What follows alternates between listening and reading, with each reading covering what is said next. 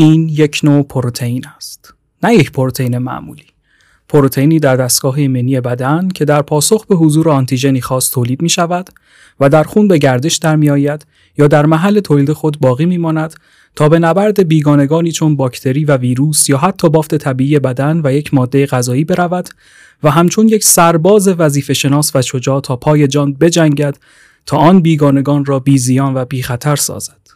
این یک پروتئین معمولی نیست. این پادتن است. به پادتن خوش آمدید.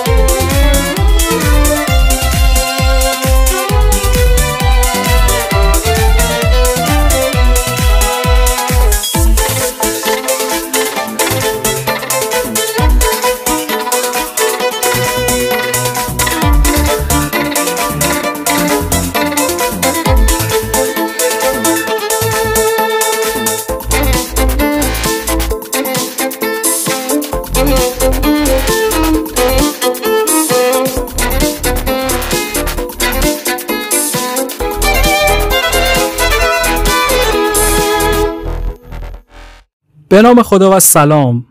من پارسا تاجیک هستم 23 سالمه اهل تهران و دانشجوی کارشناسی ارشد رشته مدیریت صنعتی. و خوشحالم که شما شنونده اولین اپیزود از پادکست پادتن هستید. پ الف دال ت نون. پادتن. حالا چرا پادتن؟ همونطور که در اول برنامه و بخش اوورتو تعریف پادتن رو ارائه دادم از خود تعریف این پروتئین معلوم شد که پاتن بیشباهت به نحوه زندگی خیلی از ما آدم ها نیست. پاتنی که از لحظه ای که در بدن ایجاد میشه به فکر این هست که تلاش کنه فعال باشه و بجنگه و هیچ وقت هم نامید نشه. تا هم هر عامل بیگانه و مضر رو کنار بزنه و بتونه خودش رو ثابت کنه و زندگی با ارزشی رو تجربه کنه تا پختگی و تجربه رو هم حس کنه تا بتونه در دوران کهنسالیش از تجربیات و تلاش ها و دویدنهاش در زندگی به دیگران انتقال بده. و خلاصه خودش نسبی هم که شده از خودش راضی باشه و در نهایت واژه و مفهوم امید رو معنی کنه. منتها فرق پاتن با خود ما اینه که پاتن جزئی از ماست و در درون ماست و داره کارش رو داخل بدن ما انجام میده. و خود ما انسان ها پادتنی هستیم در این جهان هستی که باید برای اهداف و خواسته هامون تا پای جان بجنگیم و نامید نشیم.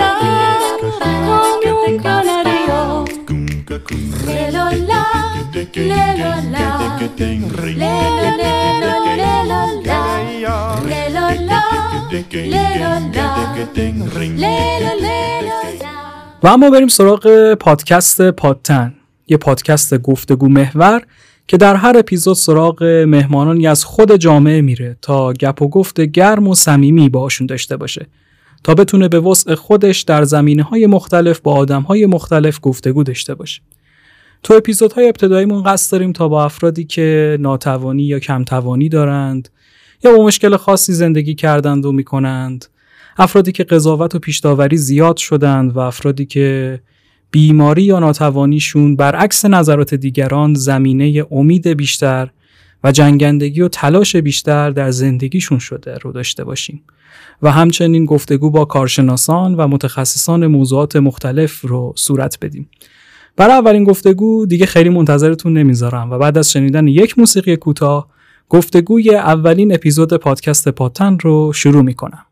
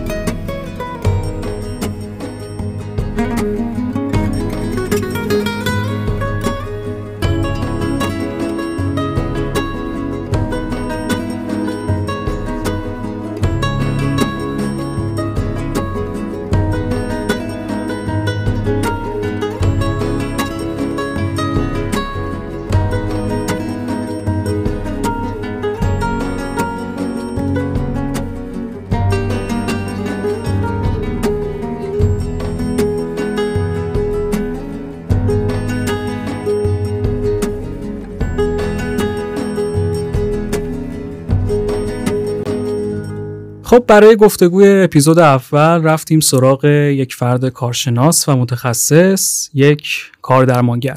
شاید بپرسین کاردرمانی و کاردرمانگر یعنی چه؟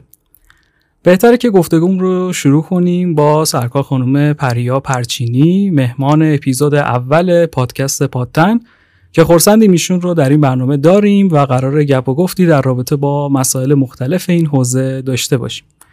خانم پرچینی سلام خیلی خوش اومدید به پادکست پادتن امیدوارم که حالتون خوب باشه و خوشحال میشیم که در ابتدا معرفی کوتاهی از خودتون برای مخاطبان ما داشته باشید. اول سلام عرض می‌کنم خدمت تمام شنوندگان عزیز. من پریا پرچینی هستم کارشناس کاردرمان و کارشناس ارشد توانبخشی شناختی. خب خیلی هم عالی. خانم پرچینی به عنوان اولین سال بفرمایید که کاردرمانی یعنی چه؟ تعریف کاردرمانی چیه؟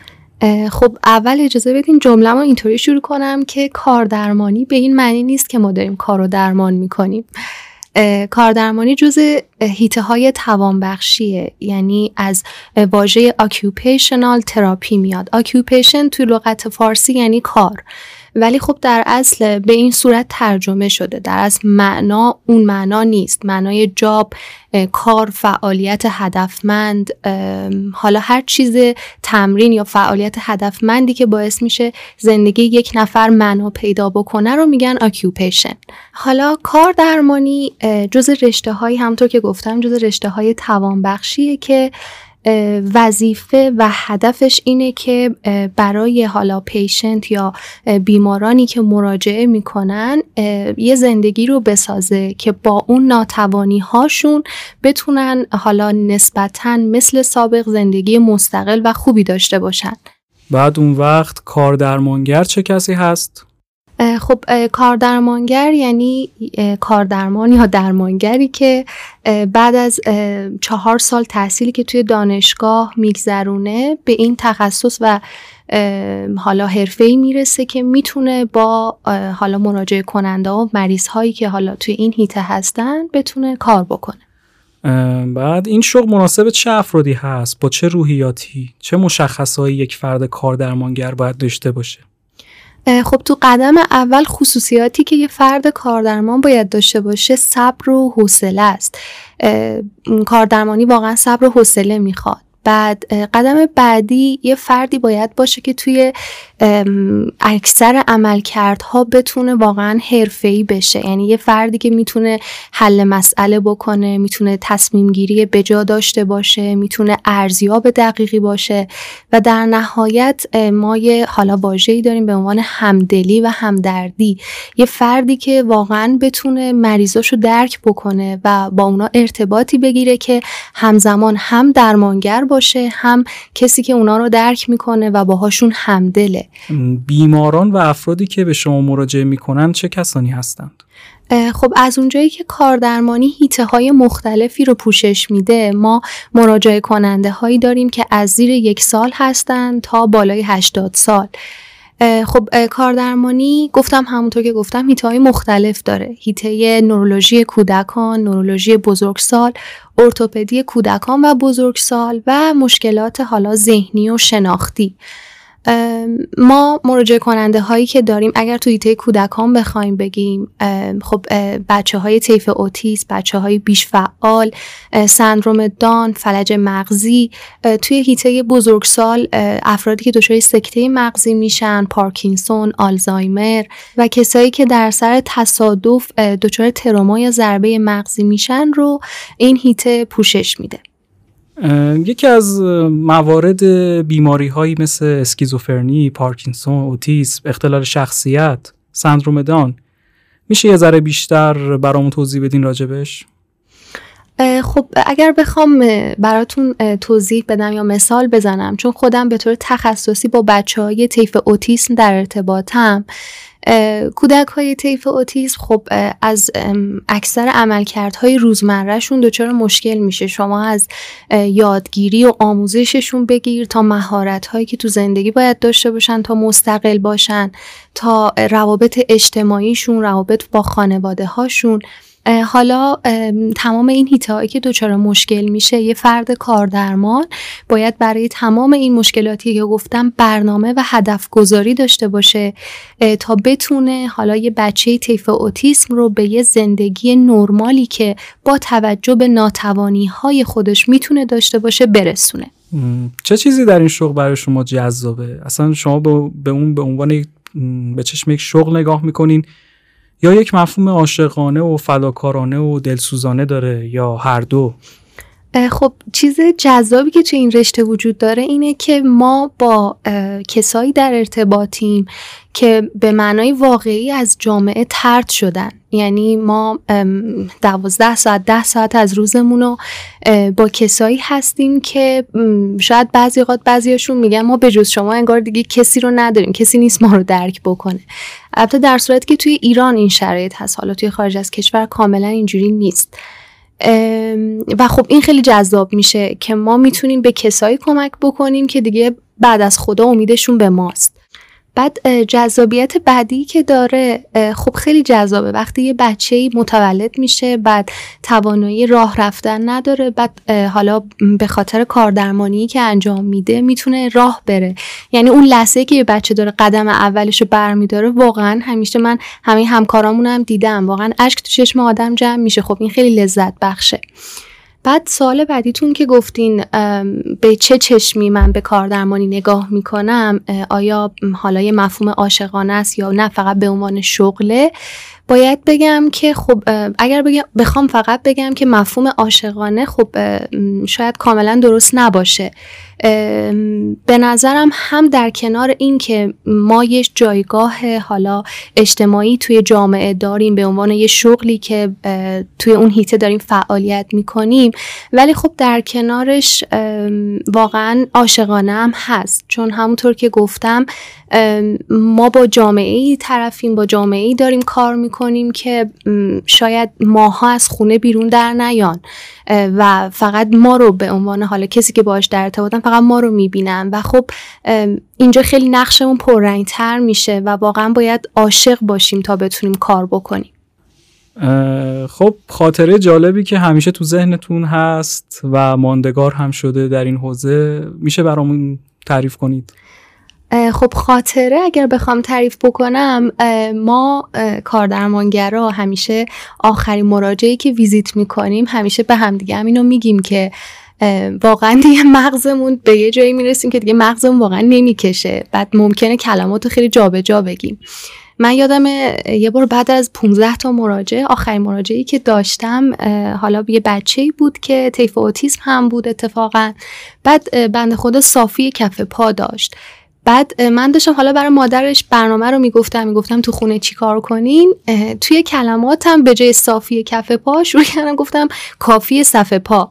بعد هر کاری می‌کردم نمی‌تونستم بگم صافی کف پا. هی می‌گفتم کافی صف پا.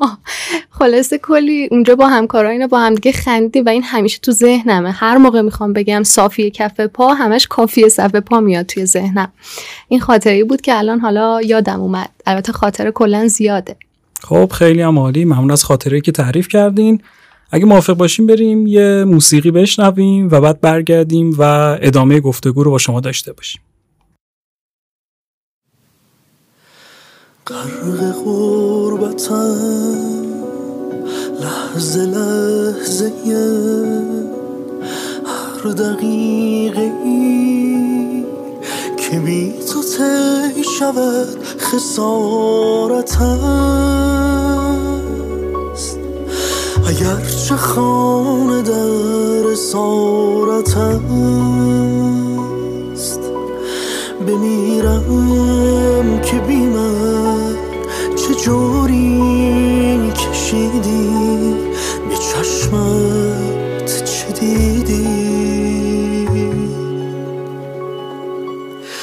برمیگردم کمی بمان برمیگردم حتی زخمی و نیمه جان برمیگردم حتی اگر فرشتم تحریمن شد از دستش سر نوشتمان پرسیدن شد. بمیرم که بی من چه جوری کشیدی؟ به چشمم چه دیدی؟ چه زهری چشیدی؟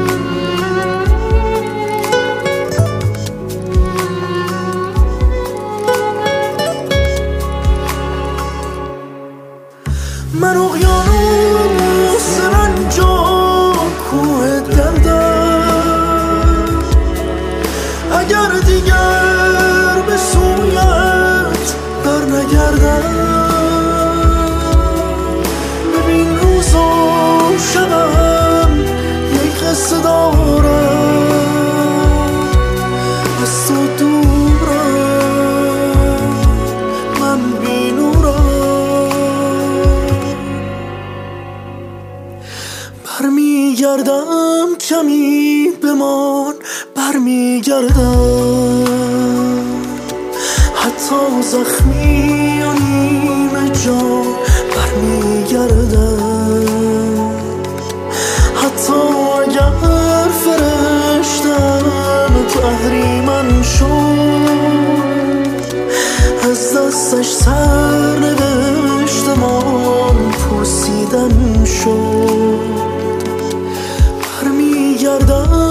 برمیگردم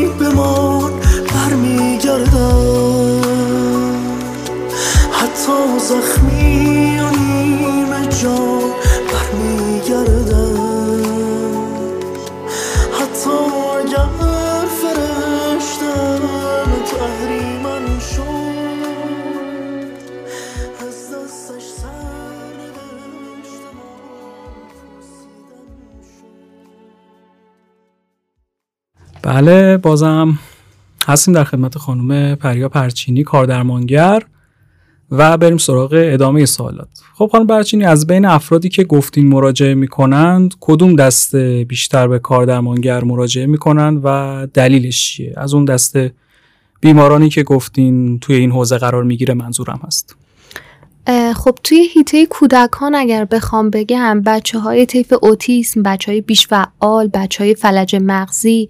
من اینجا یه نکته اشاره بکنم که حالا توی جامعه ایرانی بین کاردرمانی و فیزیوتراپی خیلی شباهت قائل میشن و خب میگن که اینا مثل همن. ولی واقعا اینطوری نیست. توی بعضی از بیماری ها مثل بیماری های ارتوپدیک یا حتی نورولوژی بزرگسال و کودکان درسته هم کاردرمانگرها هم فیزیوتراپ ها دارن فعالیت می‌کنن ولی پروتکل های درمانی با همدیگه متفاوته. ولی خب حالا میگم توی جامعه ایرانی از اونجایی که مثلا بچه های فلج مغزی باید هم توسط فیزیوتراپ هم توسط کاردرمان ویزیت بشن ولی خب متاسفانه توسط همکاری فیزیوتراپ خیلی جا نیفتاده و ویزیت نمیشن ولی خب توی کاردرمانی چرا؟ مراجعه های زیادی داریم که بچه های فلج مغزی هستن. توی هیته بزرگسال هم همینطور. افرادی که دچار سکته مغزی شدن افرادی که آلزایمر دارن پارکینسون گاهی اوقات بیماری های ارتوپدیک مخصوصا توی هیته هند یا حالا بیماری هایی که مرتبط با دست هست کاردرمانگرها بیشترین فعالیت رو دارن شما به عنوان یک کاردرمانگر طبیعتا برخورد مناسبی با تمام افراد مراجعه کننده دارین. به نظرتون ما به عنوان یک شهروند عادی جامعه چه برخوردی باید با این افراد داشته باشیم؟ خب خیلی سوال خوب و مهمی بود و واقعا میگم توی جامعه ایرانی هنوز احترام یا طرز برخورد درست با افراد ناتوان جا نیفتاده. یعنی شما از خاله و عمه خودتونم حتی اگر بپرسین این افراد یه نگاه دلسوزانه و یه نگاه شاید تحقیر کننده به افراد ناتوان دارن. در صورتی که اینطوری نیست. افراد ناتوان هم مثل مان حالا با یه سری ناتوانی هایی دارن زندگیشون رو می‌کنن. اینکه بخوایم با نگاه ترحم آمیزی به این افراد نگاه کنیم. یا مثلا تو خیابون زل بزنیم بگیم ای وای بیچاره. خب این خیلی واقعا خیلی اصلا اشتباهه. و باید یه نگاه برابر به این افراد داشته باشیم تا این نگاه برابر تو اعمال ما هم خودش رو نشون بده. یعنی بتونیم رفتار درستی با این افراد داشته باشیم. درسته مثلا جایی مثل بیارتی وقتی ما یه فرد ناتوان می‌بینیم خوب جامون رو بدیم بهش. ولی اینکه بخوایم حالا بهش نگاه کنیم تو دلمون یا به بغل دستیمون بزنیم بگی نگاش کن بیچاره ببینی مثلا چی شده اینطوری شده. این واقعا خیلی اشتباهه. اه، و امیدوارم که یه موقعی به یه جایی برسیم که این نگاه ترحم آمیز تو جامعه به افراد ناتوان نباشه. خیلی عالی. یکی از موضوعاتی که خب همچنان چالش وجود داره در اون و متاسفانه خیلی هم جان می‌گیره. بحث سرطان هاست. در رابطه با حالا سرطان های مختلف و سرطان های شایع بین کودکان مرد زن و سنین بالا یه کوچولو می‌تونی برای ما توضیح بدین؟ خب من اول این نکته رو بگم که اه، کسایی که دچار سرطان و مبتلا به سرطان میشن اه، آگاهی لازم حتی پزشک ها آگا- آگاهی لازم رو ندارن که می‌تونن به کاردرمانگر مراجعه کنن. و خب یه سری مشکلاتی که تو روزمره براشون به وجود میاد رو حل کنن. حالا کاردرمانی چطوری می‌تونه به افرادی که دچار سرطان شدن کمک بکنه؟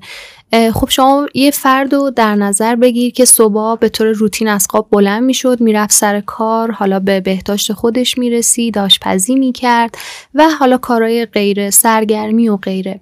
و حالا به خاطر سرطان به خاطر حالا علائم و مشکلات که به خاطر شیمی درمانی یا حالا پرتو درمانی براشون به وجود میاد این افراد واقعا از کارشون از فعالیت های روزمرهشون دور میشن. حالا کسی که می‌تونه تو این قضیه به این افراد کمک کنه که با توانایی هایی که در حال حاضر دارن چطور می‌تونن به روت- روتین قبلشون برگردن؟ روتینی که از لحاظ شغل از لحاظ فعالیت های روزمرهشون از لحاظ سرگرمیشون روابط اجتماعیشون داشتن بتونن به این روتین ها برگردن و خب یه زندگی نرمال و خوبی مثل سابق داشته باشن. و به نظرتون رفتار ما با افراد مبتلا به سرطان باید به چه صورت باشه؟ و اگه بخوایم به طور خلاصه بگین چه فرهنگ سازی هایی لازمه؟ خب دوباره اینجا برگردم به اون نگاه ترحم آمیز اه، اول اینکه دوباره مثلا نپرسیم ازشون چی شد اینطوری شد یا مثلا نگاه نکنیم بهشون مثلا بگی بنده خدا ببین چه شکلی شده مثلا ببین چه بلایی سرش اومده و غیره. واقعا اینا کلمات و نگاه که باعث عذاب و رنجش این افراد میشه. و خب این افراد واقعا از جامعه خیلی دور میشن. ترجیح میدن تایم بیشتری رو تو خونه بگذرونن تا اینکه بخوان به بقیه جواب پس بدن. و خب نکته بعدی راجع به کار و شغل این افراده. کاش کسایی که حالا من می‌تونم بگم رئیس یا مثلا کسایی که کارآفرین این افراد هستن کاش این درک رو داشته باشن که بتونن محیط و طوری برای این افراد درست بکنن که این افراد بتونن حتی به شغل سابق خودشون برگردن و با حالا محدودیت هایی که براشون به وجود اومده بتونن دوباره فعالیت بکنن. متاسفانه خب این وجود داره دیگه. تا می‌بینن یه فردی ناتوان شده و دیگه مثل قبل اون بازده و نداره دیگه مثلا ترجیح میدن که یه نیروی جدیدی استخدام بکنن که حالا بتونن کارا رو بهتر پیش ببرن. در صورت که اینطوری نیست. میشه با یه سری حالا تطابقا و سازگار کردن محیط با یه سری حالا افزایش و کاهش انرژی می‌تونیم اینو ما مدیریت بکنیم تا این افراد بتونن واقعا به شغل خودشون برگردن و توی جامعه باشن. خیلی عالی. برگردیم به بحث مراجعه کنندگان اصلی کار شما. اون چالش های جزئی اون مواردی که فرد بیمار و ناتوان رو آزار میده. و ما شهروند عادی ما مردم عادی خیلی راحتش نمی کنیم یا فرهنگسازی نشده. اونا به نظرتون چه چیزایی هستند؟ و اون حرفای ناگفتنی در واقع کدوم حرف است؟ خب چالش های اولیه به نظرم توی سبک و سیاق کلا جامعه ایرانیه. ما از حالا تناسب سازی ها و مناسب سازی های شهر گرفته حالا تا مراکز و ادارات و مرکز آموزشی و غیره واقعا باید یه بازبینی بشه. مثلا یه فرد ناتوان که توانایی راه رفتن نداره و از ویلچر استفاده می‌کنه این فرد توی حالا اگر بخواد یه روزی بیاد تو خیابون اه، راه ب- راه بره که نه بخواد حرکت بکنه. واقعا دچار مشکل میشه. یعنی به هیچ وجه گذرگاه ها و پیاده روها اکثرا اکثرا تناسب سازی ها و مناسب سازی های خوبی نشدن. و واقعا این افراد دچار خیلی چالش خیلی خیلی زیادی می‌کنه. برای همینه که بیشتر توی خونه میمونن و تو جامعه حضور پیدا نمی‌کنن. یا حالا مرکز آموزشی که برای بچه ها با نیازهای ویژه باشه واقعا مرکز خیلی خوبی نیست متاسفانه. این واقعا یه چالش خیلی اولیه و اساسیه. بعد راجع به فرهنگ سازی هم همونطور که باز قبلا هم گفتم نگاه برابر داشتن به افراد ناتوان واقعا اولین قدم می‌تونه باشه برای کمک کردن به این افراد. اینکه به محدودیت هاشون نگاه نکنیم اتفاقا به توانایی هاشون نگاه کنیم. ممکنه یه فردی نتونه راه بره ولی اتفاقا ممکنه که هوش خیلی خوبی داشته باشه و واقعا بتونه توی یه سری از هیته ها خیلی خوب مفید باشه. و در نهایت اینو من اضافه بکنم که ما کاردرمانگرا سعی می‌کنیم که افراد دارای ناتوانی رو به زندگی روزمره و روتین خودشون برگردونیم. و همینجا می‌خوام از حالا همه افراد دیگه جامعه و از همه مسئولین هم این انتظار رو داشته باشم که اونها هم به این قضیه کمک بکنن و ما بتونیم افراد ناتوان رو بیشتر توی جامعه ببینیم تا اینکه این افراد زمان بیشتری رو توی خونه بگذرونن. بله امیدواریم که فرهنگسازی انجام بشه و مشکلاتشون هرچه زودتر حل بشه. خیلی ممنونم ازتون خانم پرچینی. خیلی لطف کردین. گفتگوی خیلی خوبی بود و امیدوارم که مخاطبان ما هم از اولین گفتگو و اولین اپیزود پادکست پادتن راضی بوده باشند. ممنون از شما. و اما راه ارتباطی با ما تنها پیج اینستاگرام ما هستش به آیدی پادتن نقط پادکست. و تا اپیزود بعدی خدا نگهدار. دویدم من دویدم من راه خیس از خاک خونه